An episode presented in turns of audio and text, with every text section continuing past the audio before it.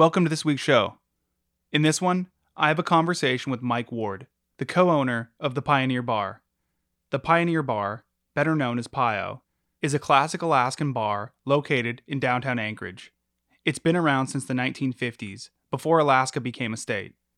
Back then, it was a working class bar with a regular crowd of blue collar workers and barflies. It eventually began to attract a younger crowd in the late 1990s. That trend has continued to this day, where crusty sourdoughs and weekend warriors drink side by side. This podcast is made possible through the generous support of the Crude Magazine Patreon subscribers. If you already subscribe to the Crude Magazine Patreon, thank you. For those listeners who aren't, please consider subscribing at www.patreon.com slash crude magazine. That's patreon.com slash crude magazine and pick the subscription tier that works for you.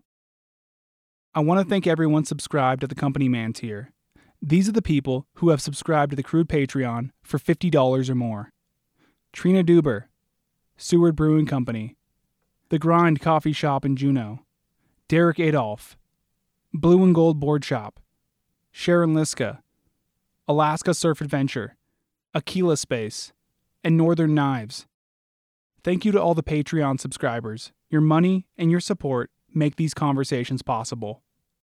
And if you have a chance to rate or review Crude Conversations on Apple Podcasts, please do. Okay, back to Mike Ward. Mike's relationship with the Pio goes all the way back to his childhood, when his dad was a regular and he would bring Mike with him. That was around 1980. Mike and his business partner, Dave Crawfoot, bought the bar in 2013, and they quickly learned that the idea of owning a bar is much different than the reality of it. In reality, you have to deal with controlling crowds, local politics, and all the repairs that come with owning a 100 year old building. So here he is, Mike Ward.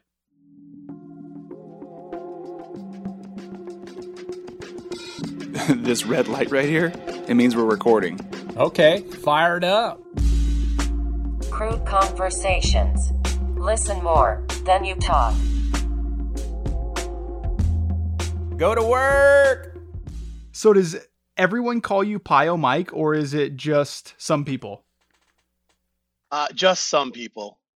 It uh, it was kind of a nickname. It was and it, it tur- started as Pio Mikey, and I tried to clip the Mikey because I've just never liked being called Mikey, and uh, it's just kind of gone on from there. It's uh, seems to be more of the the bar friends than than my friends outside of the bar, but people I meet through the bar, especially girls, always, oh, it's Pio Mike. Like, yeah, it's me. so do you have any other nicknames? Uh, no, not really. I mean, in high school, my nickname was Wardhog, just because my last name's Ward, and I don't know, just high school nicknames come about. And, but but that's really about it. Why Wardhog? Were you kind of a a bigger guy? Yeah, no, I still am. Okay. Let me see. You know, I, I think when I think of the Pioneer Bar, I think of it as a, a classic Alaskan bar. Um, it's a relatively small dive bar where oftentimes like crusty bar flies mix with the weekend partiers. Do you think that's accurate or would you describe it differently? No, that that's pretty accurate. Um, it's uh, it's definitely changed over the years. You know, when I first started working there in 2001, it was a a big time Irish bar during the day. Mm. All the slope workers and guys that were were you know weren't working at the time. That's where they all hung out and and drank, and because that's what they all did in Ireland. So when they came over here, that's that's just what they knew.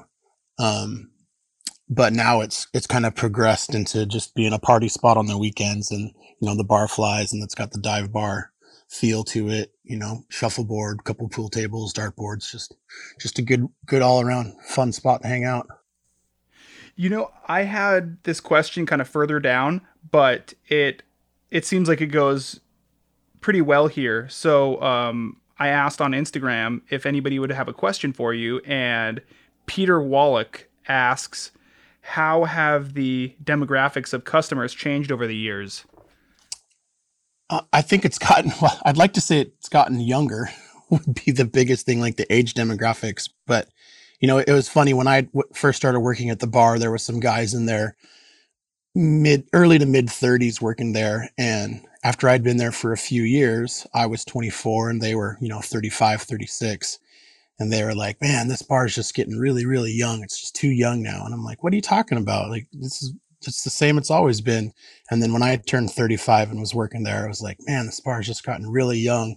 And then I thought to myself, nope, I'm just getting old. The bars, the bars really stayed the same.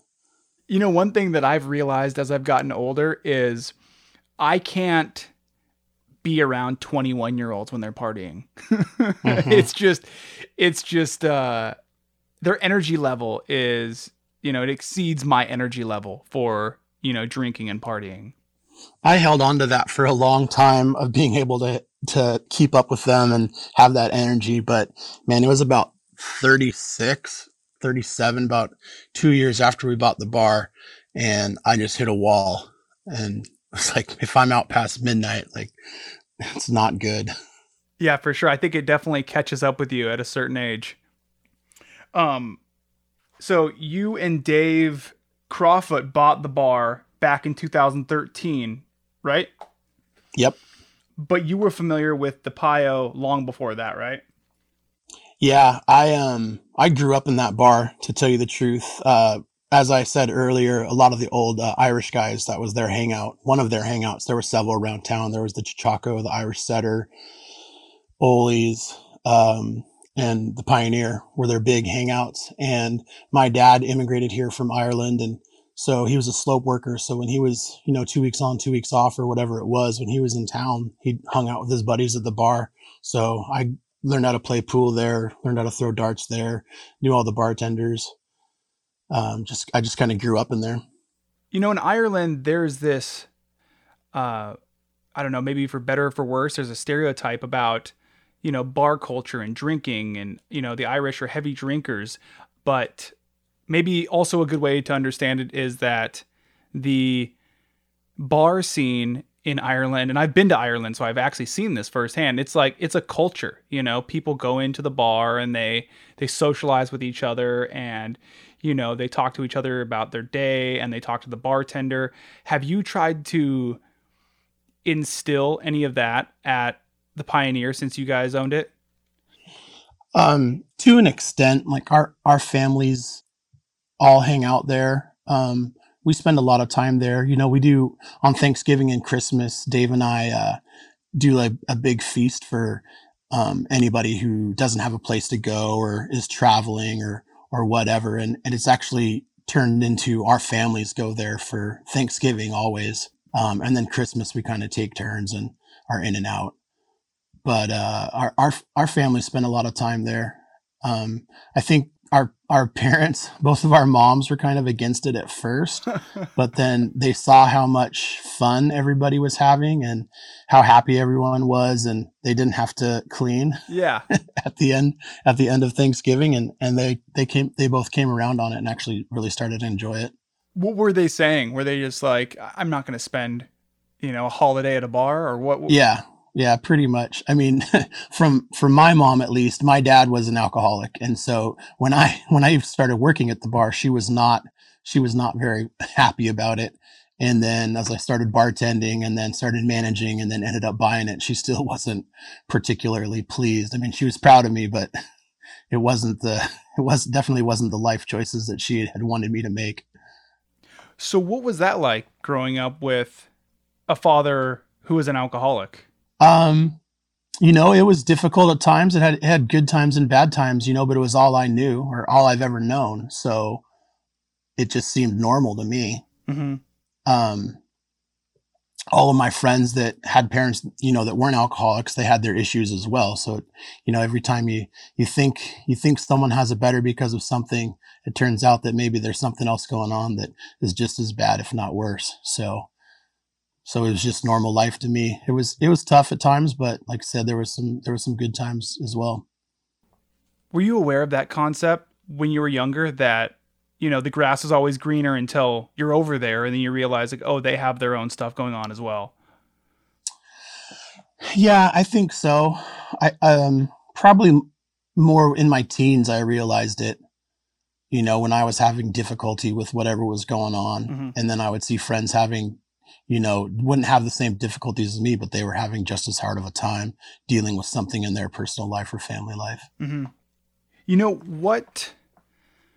And, and I'm asking these questions kind of following along this line. I don't have any of these written down about alcoholism, but um, a lot of my family suffered from alcoholism as well, and so I always think it's it's interesting to talk to, uh, I don't know, like another person who has lived that life. Like I, I can totally empathize when you're talking about you know the grass is always greener and then you see what you know the other side is like and you're like okay yeah they got their own issues and maybe you're not even super aware of i don't know that that demon in in your own family until you get older and you're like oh, okay like you start seeing the signs you know I- mean, I definitely saw the signs at an at an early age uh, okay for the demons in my family, and it's something that is always like I was always conscious of it and aware of it as I was growing up, and you know, in high school, starting to drink and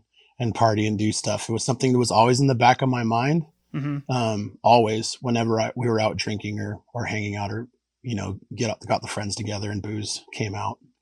did you ever at any point um say to yourself like i need to slow this down Um, yes, yes and no. Um, there was just times I, I- don't think alcohol ever controlled my life, but there was definitely times when I was drinking too much. Um, because I worked in the bar, you know, I was, there was a point right when I started bartending where I was working the door three nights a week and then bartending two nights a week. And I was younger, you know, I was 23, 24. So, and single. So on my nights off, I was down at the bar. So there was times where I was definitely drinking too much, but I definitely reined myself in and, you know, thought to myself, Hey, this probably isn't the, the, the best way for you to spend all of your time. For sure. I think that I came to a similar conclusion probably in college, where I'm like, okay, if I keep drinking this way, then I'm not going to be able to accomplish the things that I want to accomplish. hmm I read a quote recently that I thought was great. It was something along the lines of drinking or being an alcoholic means that you are sacrificing tomorrow's happiness for today. You know, so you're you're using up all of tomorrow's happiness in this moment because, you know, you're going to have to suffer the hangover. Yeah, there's definitely times where I can agree with that, but there's also, you know, it, anything can be okay in moderation. Mhm, for sure. you know so there's a big difference between going out after work or you know going out friday and saturday night and having a few drinks with your buddies and hanging out you know and going out every friday and saturday night and just getting absolutely hammered and you know the only way you can deal with it the next day is to either sleep or to start drinking again For sure. Hair of the dog. yeah you know and i've and i've done weekends both ways i just think as you get older and you realize what's what's important and what you want to do with your life or whatever you want to do you just you make the decisions You know, and I think it might not be popular to say, but it's really fun going over war stories. You know, like your uh uh your drinking times and you know all the good times you've had with your friends and maybe you got too shitty one time, but you know, it it, it made a good story. Oh, for sure. Yeah. I mean, the the good times for me definitely outweighed the bad times as far as my drinking went.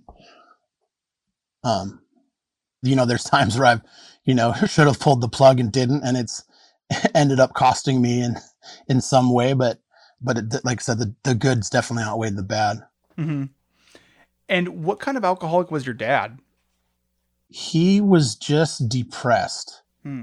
He had he just lived a really really hard life. His parents both died in Ireland when he was 15, and he was pretty much on his own since then.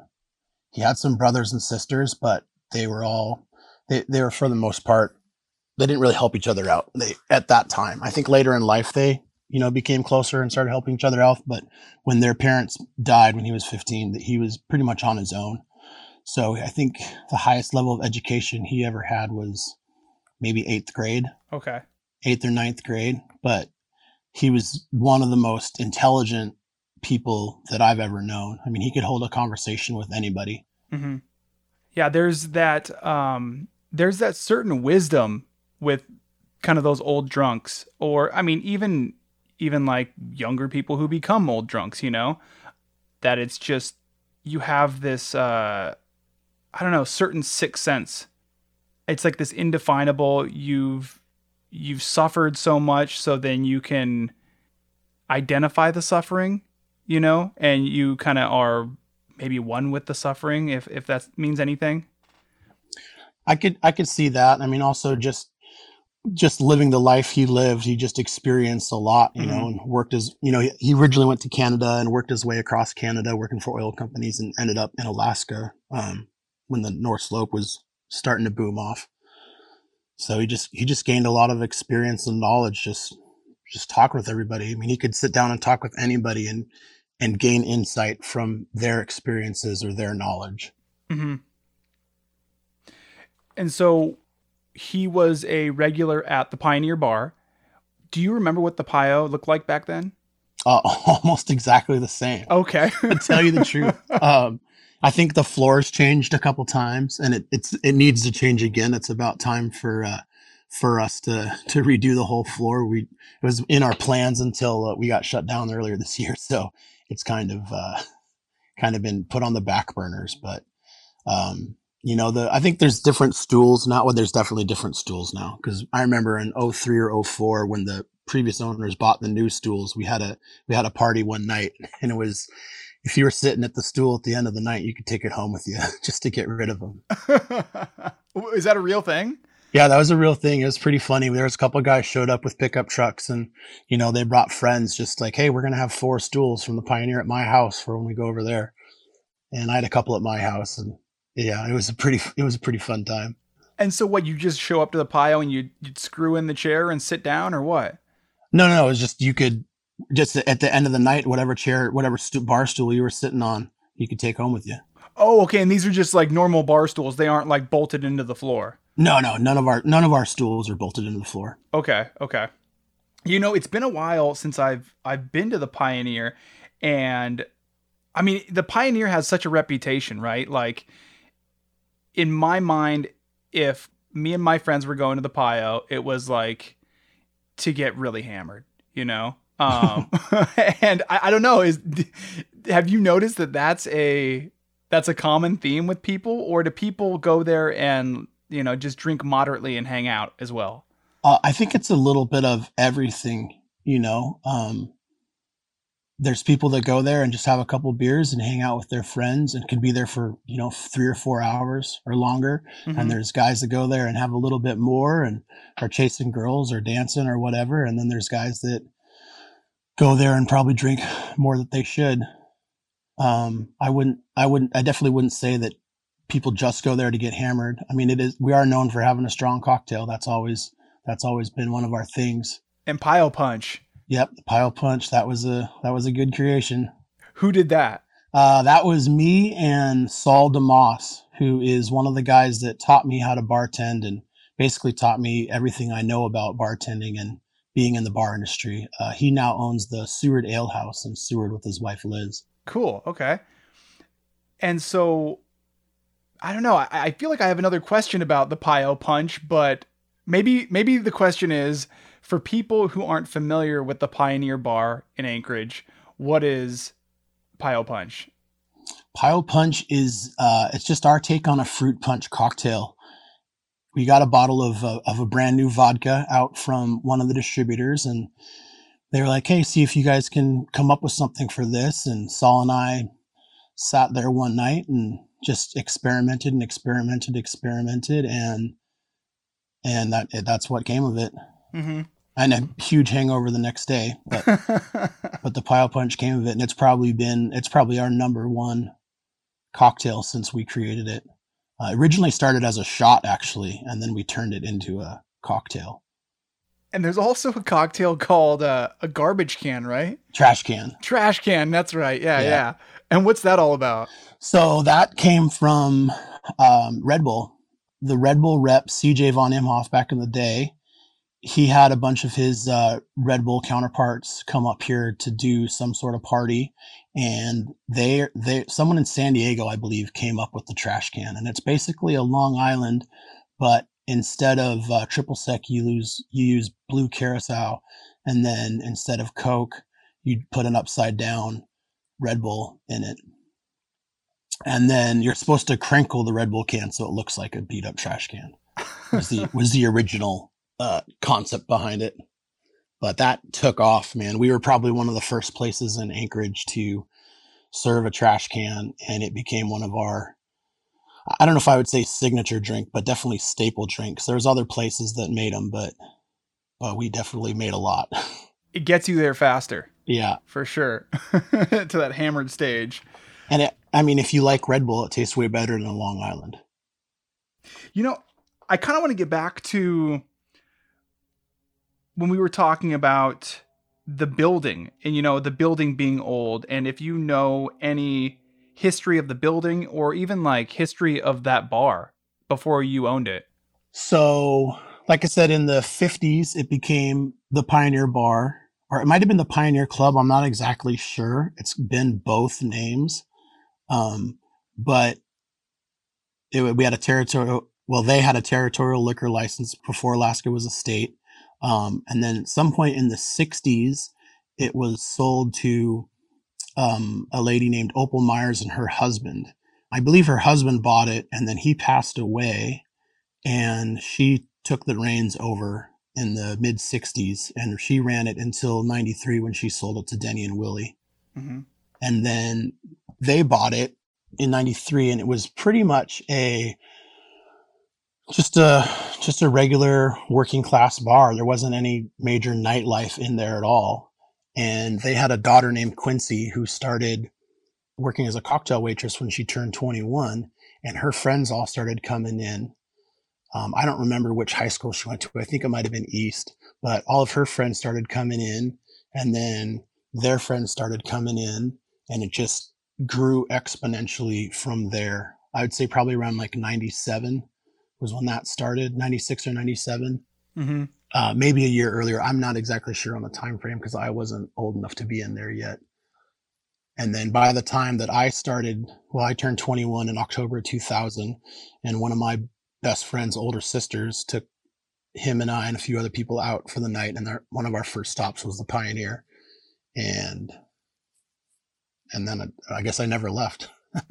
you got stuck. I got stuck. Yeah. Do you have any wild, uh, I don't know, downtown Anchorage stories from your youth, or even like Pio stories? Man, I, it, it's hard to it's hard to think of of any one. There, it's just it's been a lot of fun over the years. You know, I first started going in there just as a customer when I turned 21. Mm-hmm. Dave and I, my partner now, we were both working at FedEx and going to school at UAA. And on Friday and Saturday night, after I turned 21, we started going out, and that was one of our stops. We, you know, hit up old school um, rum runners, humpies, F Street, and the Pioneer. And those guys that work there recognized my name on my credit card. Uh, I had a Philadelphia Flyers credit card, so they remembered the card, and then they mm-hmm. recognized the name from my dad because they knew my dad pretty well from being a customer. And then one night, uh, they just asked me to work the door. They had someone they had to fire, and I started working the door. And about three months later, I got David job working the door, and then we've both been there ever since. You guys infiltrated it. We infiltrated it and slowly, slowly took over. but there's definitely been some wild times. I mean, I remember in the early 2000s, you know, some of the stuff going on next door at the Gaslight that parking lot behind us was a was a war zone. You know, we'd close up shop and and we'd we'd lock all the doors of the bar and we'd just go out and watch the mayhem ensue out there. What kind of mayhem? Just madness. It seemed in the early 2000s. Like fights or Yeah, fights, all okay. kinds of stuff back there. Do you know what like incited it or was it just kind of the element that that area brought at that time? I think it was just the element that the area brought at the time. You know what's been interesting? As an adult, I have been more conscious of like what is going on downtown Anchorage, like the element of like safety versus the element of, I guess, not safety. hmm Have you noticed, you know, things changing over the years, or kind of an ebb and flow of of like things being safe or sketchy at certain times? You know, I personally have never not felt safe downtown, Okay. but maybe that's just because I've spent so much time downtown. Mhm. I've always been there. I'm a bigger guy, so even though I suck at fighting, you know, maybe people think that I'm menacing. I, I don't know, but I, I've always been comfortable walking around downtown late at night without any problems. Um, I definitely, you know, being there, I've seen I've seen stuff happen all up and down Fourth, Fifth, and Sixth Avenue that that probably shouldn't have and that wasn't safe. But I don't think there's been any great significant change. There's definitely been just like you said, an ebb and flow where it's you know it, it comes and it goes hmm and it all just depends on who's downtown. Um, I remember when uh, Platinum Jaxx was going strong, Humpies was going strong, Rum Runners was going strong, and the Anchor was across the street from us. Was probably the busiest downtown ever was in the mid 2000s, and there was this vortex where people just came downtown and never left. Downtown used to always be at least when I turned 21, you would go down there and have a couple drinks and have dinner and, you know, walk around a little bit, but then you'd go to Coots and you'd hang out at Coots and that was the big party spot. hmm And then if nothing came of hanging out at Coots, you'd end up back downtown for the end, the, you know, last call, end of the night, just to see what's going on. And when all those bars opened up downtown and had strong, strong, uh, strong presence downtown, everything shifted from midtown to downtown and it was just nuts i mean it was just people of all walks of life walking around downtown and for the first two years of it there wasn't really any danger or violence it's almost like the people that were causing trouble at the parking lot at coots hadn't realized where everyone had gone yet and so everyone that was downtown was just there to have fun. No one was there to rob people or steal or cause trouble. Everyone just wanted to have a great time. I mean, I'm sure anytime you involve testosterone and alcohol, there's going to be, you know, mistakes made and dumb stuff done. But everything was pretty peaceful. But then once the criminal element realized where everybody was, that all changed. And that's when you had all the Barmageddon and stuff coming out in the newspapers and the assembly threatening to shut down bars and do stuff. But it, it wasn't really the bars. It was just that the bars had attracted so many people downtown that that's where all the criminals came to attack people. I mean, they had set up video cameras and you could see this one guy in 10 different videos. It was the same guy that, you know, beat up and robbed 10 people, you know, but the cops just videoed him instead of arresting him. Yeah, that's weird. I, I guess maybe I'm not familiar with with that incident, but I am familiar with like the inexplicable uh situation where you had everybody leave and I forget which bar it was downtown, but I think it was on 3rd. And so the bar would close down and then everybody from the bar would go outside and then they all got in this like royal rumble. And it happened like 3 or 4 times. I think that was actually down further on fourth. Okay. Um, and that what it wasn't even that long ago. It was uh, it was when the oh, what was the bar across from the avenue? The Gaslight? No, not the Gaslight. They're right next door to us. Okay. Um, Playhouse. It was in Oh, the okay. Playhouse. It was after after the Anchor had shut down and Rum Runners had shut down. A lot of that crowd shifted to the Playhouse, and the Playhouse and Avenue crowds. I remember there being some stuff on the internet of you know not riots, but definitely the streets getting blocked and people just doing crazy stuff. Yeah, it was like a um it was like a, a weird natural phenomenon. It was like something that needed to be coordinated, almost like a flash dance or something, you know? Yeah. Like everybody left the bar and they're in the middle of the street and then they start fighting. It, it reminded me of something from like Anchorman, you know, where they all meet up and they got their Triton and everybody's fighting, you know? I was never down there for any of that. I only really saw it on the on the internet. Um, we've always tried to even though uh, my guys, you know, technically for like insurance reasons, they can't really do anything out on the street. But my guys have always been so like proud of the bar and the reputation and what goes on in front of us that anytime anything ever pops off, we always try and stop it from escalating into something crazy. Mhm. Not, I can't say that we've always been good at it, but uh, but successful. I wouldn't say good, but not, we haven't always been successful. But I think my guys and and me back when I was working there have done have done a great job of of keeping everything in front of us at least pretty sane. How often do people get banned from the Pio? Oh, you know, it happens not with any great regularity. We um I always try to look at the good in people.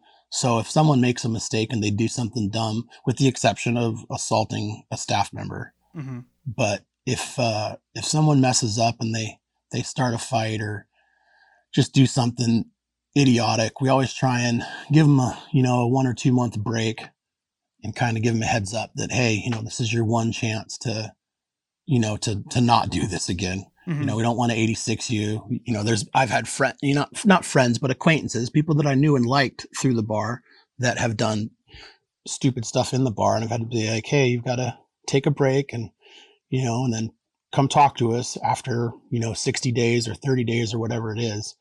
Basically, giving them a timeout, and then you know, come back and talk to them, and be like, hey, you know, this isn't acceptable. You can't act like this in here. You know, we want you to respect the bar as much as we respect you and then sometimes that works. Sometimes they've gone on to become great customers and great friends and other times they've you know become habitual offenders that we just have to get rid of. That all seems pretty civil as far as you know telling them that that type of behavior is is unwanted. And then you know they give like this period of kind of being suspended from the bar and then they come back and is it during normal hours that they have these conversations of you know i know what i did wrong and i'm sorry and i'll never do it again. Yeah generally we try to arrange something with them to meet up at a you know not a busy time. For the most part now i let my bartenders handle all of that because i don't know the customers that are out at friday and saturday night. I don't know them as well as i did when i was behind the bar you know four or five nights a week. Mhm. so up until about three years ago uh, i was doing it but now I, I let my guys take care of it um, but that's just what we try and do we, you know we don't like I said, I always try to look at the, the good in people. You know, just because you did something dumb doesn't mean you're a bad person and we don't want you back. But you have to realize that, you know, that that type of behavior isn't acceptable. mm-hmm. And I've, I mean, I've had it happen with some of my own staff members, you know, where we've, even when I was, you know, bartending there, working the door, where the bartenders ahead of me told somebody, like, hey, you work here, we expect better from you Mm-hmm. like a you shouldn't fight in bars to begin with and you especially shouldn't fight in a bar that you work at. You know so not only is you being allowed to come in here and drink on the line but your job's on the line. Like you Mhm. can't do that. You know what's interesting about that is is that I wonder if the fact that Anchorage is a smaller city than say like LA or New York and if say you get 86 from a bar in New York, I bet you or it wouldn't surprise me if the owners of that bar didn't do something similar to what you guys do because this person's probably never going to come back because there's a million other bars. Whereas mm-hmm. downtown Anchorage, there's like, you know, as far as a bar bar, what there's like a handful. yeah yeah that i mean we always you know we, you know you hate to lose a customer but you have to you have to weigh the pros and cons of them being a customer hmm And so it doesn't matter how much money you spend in the bar.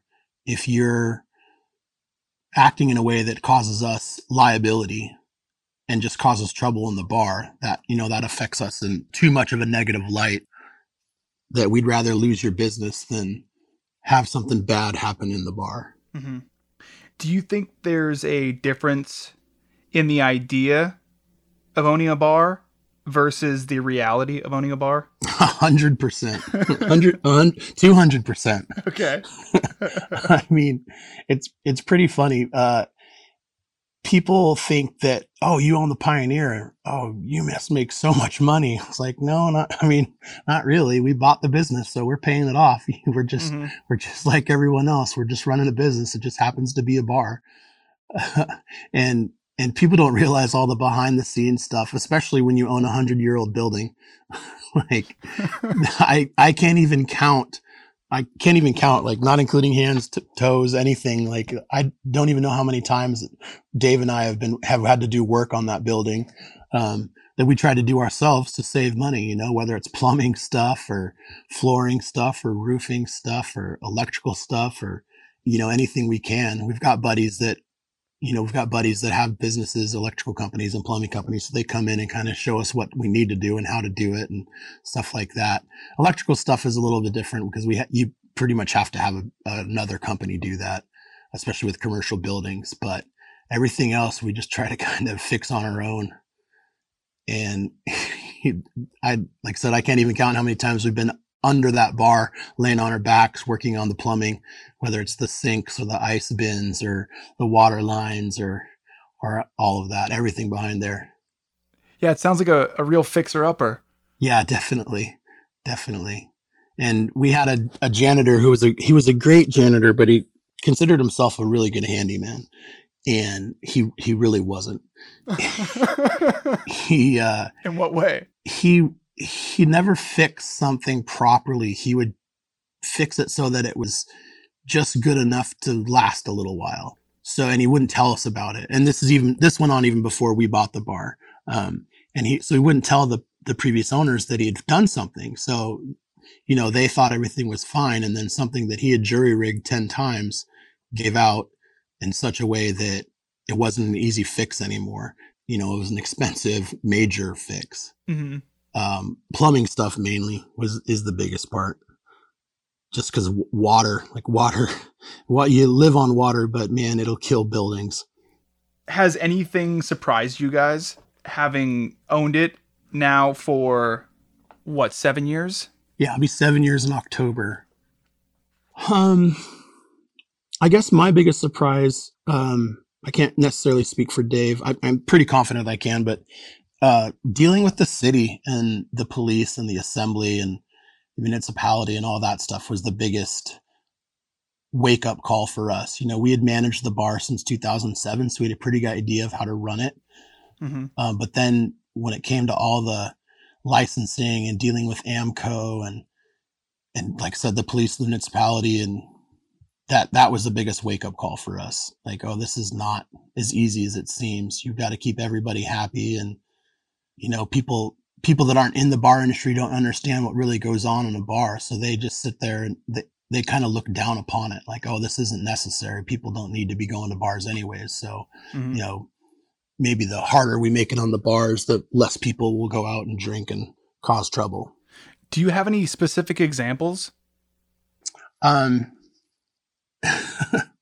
I'm I'm hesitant to say anything because the last time I called out somebody, it ended up biting us, ended up biting us in the ass. Um, but there's been good and bad police officers that have been downtown. Um, you know, there's been incidents where the police have come in and not known what really happened or has gone on and completely overreacted to the situation and caused trouble for us. Um, you know, but at the same time, there's been cops downtown that have done a great job and, you know, understand that you're running a business and, you know, stuff, bad stuff that happens in a bar is bad for business. You know, that's never good for business. It's the last thing we want to happen. Do you think that the city of Anchorage ever pushes back on new and progressive ideas? A hundred percent. They constantly push back on new and progressive ideas. The state of Alaska in general has um, the organizations like CHAR and the uh, Alaska Hospitality Retailer Association have been working, trying to work with the state legislature to rewrite some of the some of the law, the liquor laws in Alaska that are so outdated that, but they're just get constantly getting pushed back. I'm sure you remember. I think it was l- last summer or the summer before when the huge brewery, like the brewery versus bars Mhm. stuff, kind of came into the public, and you know it was the the liquor industry in general was trying to progress stuff. You know, trying to to open up business and be pro business, but the the legislature just fought back and kind of slowed everything down and brought it to a halt. I think they finally have some Title IV rewrite stuff in the works that is going to be good for business and change some laws, but but it's been a constant fight. Why do you think that is? Why do you think that the city of Anchorage is so scared of of change?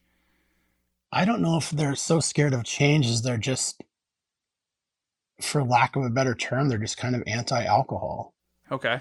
You know, um it seems like politicians now seem to especially our assembly right now seem to be very anti-industry unless you know they need you for a fundraiser Hmm. you know they definitely want to have beer and wine and alcohol at their fundraisers but when you're trying to run a business with beer wine and alcohol they seem to try and put up as many roadblocks as they can You know, I I think of Brown Bag Sandwich Company um, when I think of Anchorage kind of pushing back on these new and progressive ideas. And for listeners not familiar with Brown Bag, it was a sandwich shop in downtown Anchorage that was eventually also a bar. Uh, and it was owned by a young couple who a lot of people believe were more or less kind of bullied out of business. brown bag was an interesting situation um, i knew the people that owned it very well just through through growing up in anchorage and being in the industry hmm And when they undertook turning Brown Bag into a bar as well, when they moved locations and went from just having beer and wine to having a full liquor license, um, it just seemed like it got out of hand for them. Um, they, I think they did a lot of things wrong in in operating it, um, but they definitely caught a lot of backlash from the neighbors who made life very hard for them. Um, you know, the the woodshed had been a bar for years Yeah. and years and years and years and years and years. And when it shut down, that apartment building next to it, I think it was two years, maybe even three years that there wasn't a bar in that location. hmm And so they got used to there not being a bar there. And so when a bar opened up in there, and then for lack of a better term, you know, the downstairs of Brown Bag was a club. And so there was loud music and people partying and having a great time. And so when they left, it was loud. Where they were there, it was loud. You know, when they came outside, it was loud. hmm And so there was people who were just unhappy that there was a bunch of commotion going on outside of their residence, which I can understand. Um, but at the same time, you're living downtown in the middle of a commercial area. So, And there was a bar there prior too, pri- right? yeah, exactly. So that that's that's always a little interesting to me that there was a bar there for so long, and then like you said, and I get it, like three years, no bar. You know, that's that must be blissful, right, compared to what it was prior to that. But your status quo at that point, living in those apartments, is living next to a bar. Yeah. Which it had been for, you know, the 30 years prior to that, if not longer. Exactly. and there there there definitely some stuff got out of hand at brown bag like that's without a doubt um some of the fights and stuff that happened outside were was just mind-blowing. But you know a lot of that comes down to how you you run your bar at the same time. There's uh you control your bar through music. Like a lot of times i don't necessarily have the crowd to justify having a dj but when i have a dj i can control the music that's being played. And the music that's being played in your bar has a lot to do with how everyone acts and you know the time they have in your bar both for good and bad. Mm hmm and so for i mean specifically like you can't play a ton of gangster rap in a bar in anchorage because it attracts the clientele that is bound to cause trouble uh, and, I, and i hate to say it because i love gangster rap i mean i grew up in the 90s listening to wu-tang and or i went to high school in the 90s listening to wu-tang and dr dre and and love the music but when Mhm. you play it in a bar it just it, it it's like it takes over and the crowd takes over and then it just gets out of control. Honestly i only listen to like like really angry rap right? That's just like that's kind of i shouldn't say i only listen to that. I listen to a lot of stuff but if i listen to rap it's usually like you know jedi mind tricks and stuff like that. Hmm So it's not like happy music. And what I noticed at a certain point, especially living in Alaska, I can't listen to a lot of that music in the wintertime. And especially if you've been drinking, Yeah, exactly. you know, if you've had a couple cocktails in you and you, you know, hear something, you know, some, some heavy duty rap go, come on. So instead of rap, what do you guys play? Like uh, some Kenny G? Yeah. yeah. Don't knock the sax. uh, no, I think that might be worse for business than rap. Um, you know, it really depends on the time of uh, the time of day. So when the DJs first come on at ten, I ask them to play. You know, keep it pretty light, like some classic rock. You know, a, a lot of a lot of rock early on, and then when the when the crowds come in and people want to dance, we kind of move to a. And I hate to say this, but we move to like a top forty playlist. hmm Um, and there's certainly songs even in the top 40 that we can't play. Some of the rap and that's come out um, and now just even as popular as it is, just doesn't work in a bar setting. Um, the DJs are always trying to push the limits because they love to play the music that they listen to and enjoy. And it's it's good for business up until a point. You know, you you know the great DJs um, in Anchorage, and I've got two of the best that play consistently now. I've got Jesse Cross and Joe Brady, hmm um, and we've had some good ones throughout the years. Julio, Spencer Schroyer, um, DJ Livingston.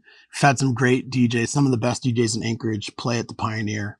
Um, Alex the Lion is another great one, and they know how to read the crowd. So you know if the crowd is a little flat and not you know not on their feet having fun, they know how to pick the crowd up, and then they push that and they try not to push it over the limit. You, you try and push it right to the limit, and then you kind of slow it back down, you know, and give everybody a chance to, to, for lack of a better word, relax, and hmm and then you kind of build it back up. But it's a it's a constant. There, there's definitely an ebb and flow to to playing music in the bar to control the crowd to keep them to keep them happy and and keep them dancing and keep them buying drinks.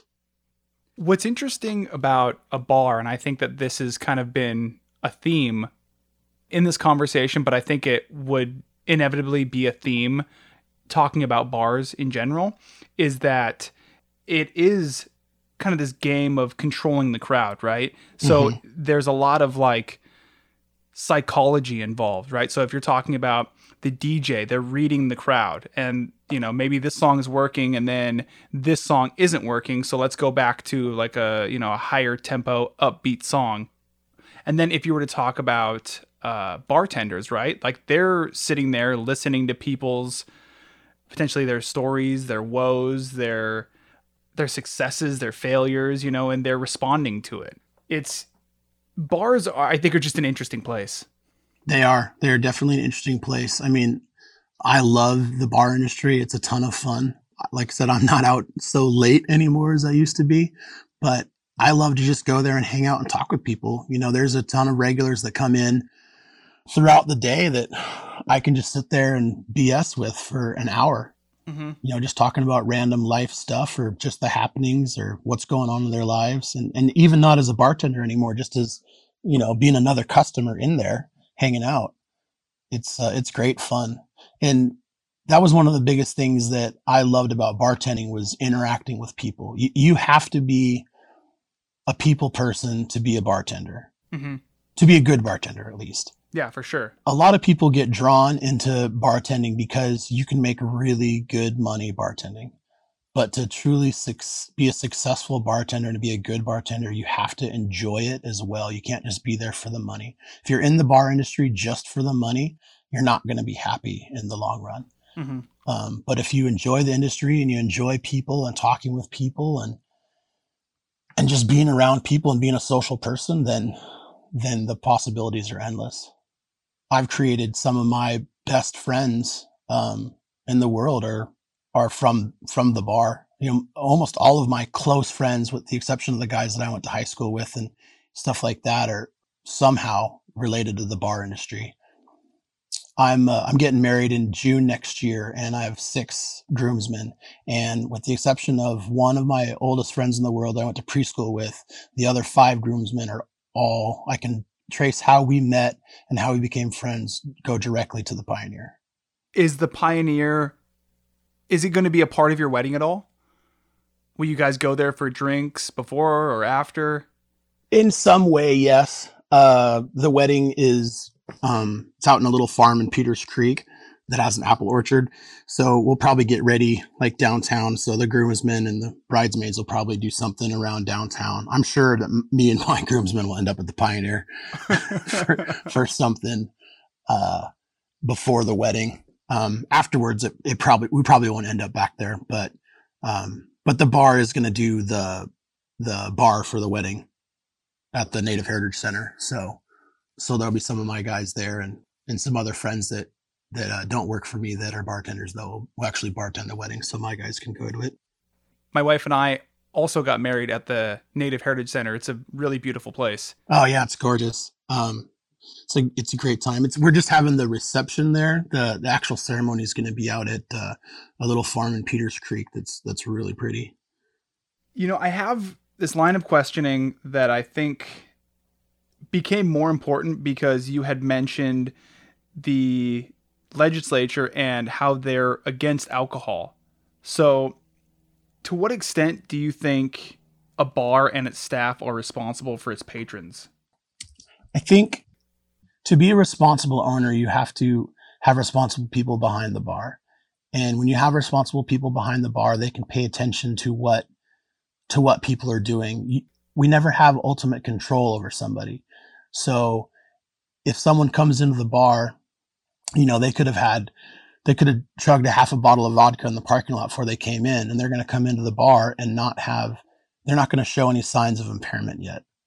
But they can come into the bar and have one drink, and a half an hour later, they're passed out or they're getting into a fight or causing some sort of trouble. Mm-hmm. So it's it's a really hard job that, that the bartenders and doormen have to try and keep an eye on everybody in the establishment. Um, I think my guys do a really good job of it. We try and pay attention to what's going on with everybody. You know, my bartenders are paying attention to how many drinks so and so has had. Like, oh, this is their, you know, someone might be on their sixth vodka Red Bull, but they've also been there for six hours, you know. Mm-hmm. But if someone's, you know, getting their fourth vodka Red Bull and they've only been there for 40 minutes, might be like, okay, this guy needs to, we need to slow him down a little bit. Next time he comes up, you know, offer him a glass of water and tell him to to take it easy. You know, you want to, you have to walk this fine line because you want people to be in there spending money, but at the same time, you don't want people getting wasted and doing something stupid. Mm-hmm. And once they leave our establishment, it's, I mean, it's, it's out of our hands completely. And that's the scariest part because there's a ton of liability with being a bar owner. And what kind is that? Uh, just if someone goes out and gets into a car accident or you know, does something stupid, it can come back on us. Mm-hmm. And, you know, it might not be, you know, our fault. It might just be that we were the last place that they had a cocktail or we were just a place that they had a cocktail, but somebody that had something happen to them blames us for their behavior. It's hard enough to regulate everything that goes on inside of a bar, let alone when people leave the bar. Yeah, I think that's impossible. That's like yeah, it, it it it honestly is impossible. I mean, you try and do your best. Like with our, it's easier for our regulars. You know, the guys that we know that came down there, and you know, so and so pulls up, his truck's parked right out front. We know he drove here. You know, when he goes to leave, my guys are going to say, "Hey, give us your keys. You know, we'll pull your truck around back. We've got a little parking alcove. We pull customers' cars back there all the time during the weeknight so they don't get parking tickets. Because I'd rather lose a parking space out back than have you know, that person get a DUI or even worse, get into an accident and cause themselves or someone else harm. Mm-hmm. And so, you know, my guys are constantly looking out for the regulars to make sure that they're, you know, not making bad decisions. But like you said, it's, I mean, it's next to impossible for everybody because you don't know. You know, somebody parked three blocks away, they came to the Pioneer and hung out for two hours, had a few cocktails, and then go get in their car and get into a wreck. Like, how are we supposed to stop that? Mm-hmm. There's no way for us to know they were going to drive. And there's no way for us to stop them from driving. I mean, as an owner, I care about everybody that comes through there. And when I was bartending, it was the same way. Like if you were in the bar drinking with us, you know, you're part of the family. And we want, we want, we want to help you and encourage you to make, to make good decisions. You know, we want you to have a good time and some people need to let loose and some people need to not let loose. And there's, there's a time and place for everything, but we're, we always try to encourage people to, to be smart about what they're doing just because the last thing we want is for somebody to make a mistake or do something that you know will affect them for the rest of their life mm-hmm.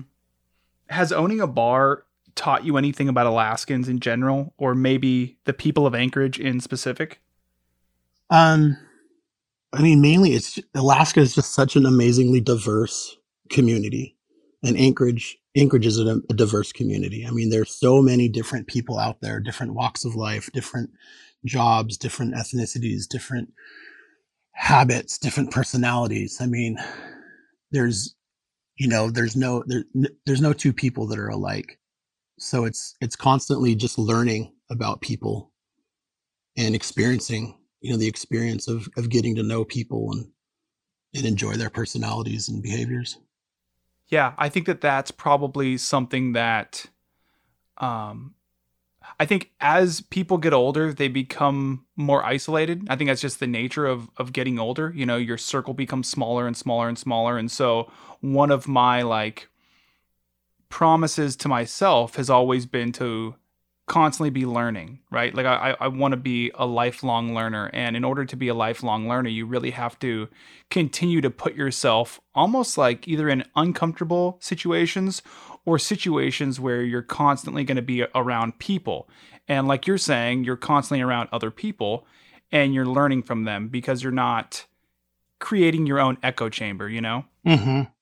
Yeah, you're always experiencing something new. I'm a very social person. I love talking with people. Um, it drives my girlfriend crazy, or fiance now, sorry. it drives my fiance crazy because, you know, we can't go out to dinner or go to a bar or go anywhere really without running into somebody that that I know, you know, not just because of owning the bar, but because I worked at the bar for so long and because I grew up in Anchorage and it really is a small town. Mm-hmm. Um, and so we're always, you know, always running into somebody and, you know, uh, something that ta- should take five minutes running in to get something ends up taking me 10 or 15 or, uh, you know, we'll go out to dinner and we'll be walking to the table and I'll run into somebody that you know, that I enjoy talking to. And I, I don't want to just blow them off because I'm there to have dinner. You know, there's somebody that, you know, took the time to say hi to me. So I want to talk to them and see how their day's going or whatever. Um, she, she really gets driven crazy when I, you know, I'll be at home and someone will call and, oh, Mike, you need to come down and do this. We need to get something out of the safe or, you know, we need you to fix the computer or the ATM or whatever, you know, and I'll be like, okay, baby, I got to run down to the bar real quick. And she'll be like, how long is this going to take? I'll be like, I don't know. She's like, well, what do you need to do? I was like, well, I have to do this. So you should be back in about a half an hour. I'm like, well, I'd like to tell you that, but odds are good that I'm going to run into somebody that I want to talk to or that wants to talk to me. So I'm going to sit down and talk to him. So like, let's shoot for an hour. And I can't really make any promises on that either. I'm the same way. Obviously, it's different for me because I, I don't own a bar, so I'm not you know, my, my circle is different, I guess, but my attraction to talking to people is very similar to that. One of the people that I love talking to are cab drivers. And mm-hmm. my wife, I don't think it annoys her. She's just like, you always like to talk to cab drivers, you know, just all, you know, comments on it. And it, and I don't know if I'm the same way with Uber or Lyft drivers. I don't, I think to a much lesser extent because cab drivers always interest me you know like why this profession? And you know they always have really interesting like cool stories. Yeah. And, I, and usually i always sit in the front seat um i mean especially if i've had a few drinks like oh i'm 100% the same way. I'm just as bad with uber drivers as i am with cab drivers. And i wouldn't say that annoys my fiance either but she definitely notices it. Yeah she definitely comments on it she'd be like, "Yeah, it was a 20 minute drive home, and you talked to that guy the entire time." I was like, "Yeah, did you hear the story he was telling us?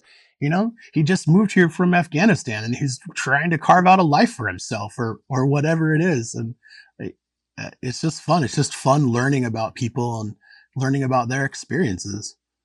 Do you have any profession in specific that you know, like like me, it's it's the cab drivers. For some reason, I'm just always drawn to them. Um, anything like that? Um, you know, I'd I'd probably have to say that for me, it's probably like cab drivers and and Uber drivers as well, just because it's such a it's such an interesting profession, and people that are drivers, whether it's a cab driver or an Uber driver, are just from every different walk of life. Like Mhm. there's, you know, it could be a a college student who's just you know making extra money, you know, doing it part time or it's, you know it's somebody's second job you know they could be you know a construction worker or a esthetician or you know work somewhere in retail or a bartender you know that that just something they're doing on the side you know and i, I think a lot of people that end up in that profession are also pretty sociable. Hmm you know they want to talk to people. You can definitely tell when you get a driver that isn't sociable like they're just there because they're making extra money but when you get a driver that enjoys interacting with other people uh, it makes for a fun drive home whether you've had a couple drinks or not Have you learned anything or had any epiphanies from one of those random conversations? uh, i wouldn't say any major epiphanies just you know you just learn like how hard somebody else's life can be and like what it took them to get where they are so it, it, it'd be more just like social knowledge and learning about people than any major epiphanies You know what's interesting about that is it kind of gets back to one of the original things that we were talking about was understanding that the grass is not always greener on the other side. mm-hmm. So we've come full circle. I've connected the two. okay, so I have one more Instagram question, and I think it might be an easy one for you. this one is from Garrett Fessler. I think I'm saying his last name correctly. yeah Oh, you know him? oh yeah Okay, cool. He asked, "Can you bring back the cigarette machine?" no No. no we can't bring back the cigarette machine Why's that? Uh, well, we didn't own it in the first place. It was um, it was owned by the guy that was running the pool tables at the time. He did our pool tables and jukebox. Uh, interesting fact: uh, a bar is not technically allowed to own their own jukebox. Really? yeah, Why is that? I, I don't know. It's just the way the laws are written. So we have to go through a company that owns the jukebox. Um, and then we also have to pay all the all the fees and stuff, all the ASCAP, and um, there's two different organizations that we have to pay fees to just to have a jukebox in the bar. Wow, that's interesting. But um, but this, anyways, the cigarette machine we didn't own, and that thing caused more problems than it was worth. To be honest with you, it was just so old because cigarette machines are not something that's really made anymore. Um, we toyed the idea of putting a vending machine where the cigarette machine was and having cigarettes and snacks and stuff in it, but we couldn't really find anything that had a small enough footprint to to work there. So we ended up just getting rid of it and uh, putting an ATM there instead. Is there still conversations uh, circling about having a cigarette machine, or is it is that idea dead? It's pretty dead. We uh, we discussed having cigarettes behind the bar, but it you know we just we we discussed it with our staff and we discussed it amongst ourselves with Dave and I, and just kind of came to the conclusion that it wasn't something we wanted to deal with. It would just be another another shopping run we had to do and another thing to keep track of. And the amount of people that ask to buy cigarettes has significantly gone downhill in the last five years. Do you think less people are smoking? I don't want to say less people are smoking, but I think maybe it's just because we haven't had a cigarette machine for so long. They know we, they know we don't have it to buy. Um, and the Gaslight sells cigarettes and Darwin sells cigarettes. So there's cigarettes a block away if someone, if someone desperately needs them. Okay, so Garrett Fessler. Sorry, sorry, Garrett. Cigarette machine is not coming back. Go to Darwin's or Gaslight. yeah. I don't even think Garrett smokes. So that's the really funny thing. Actually, I'm pretty sure he doesn't. that's awesome. well, Mike, uh, that's all for my questions, man. Um, is there anything else you'd like to add? No, I think we I think we really covered a lot. and It was uh, it was fun talking with you.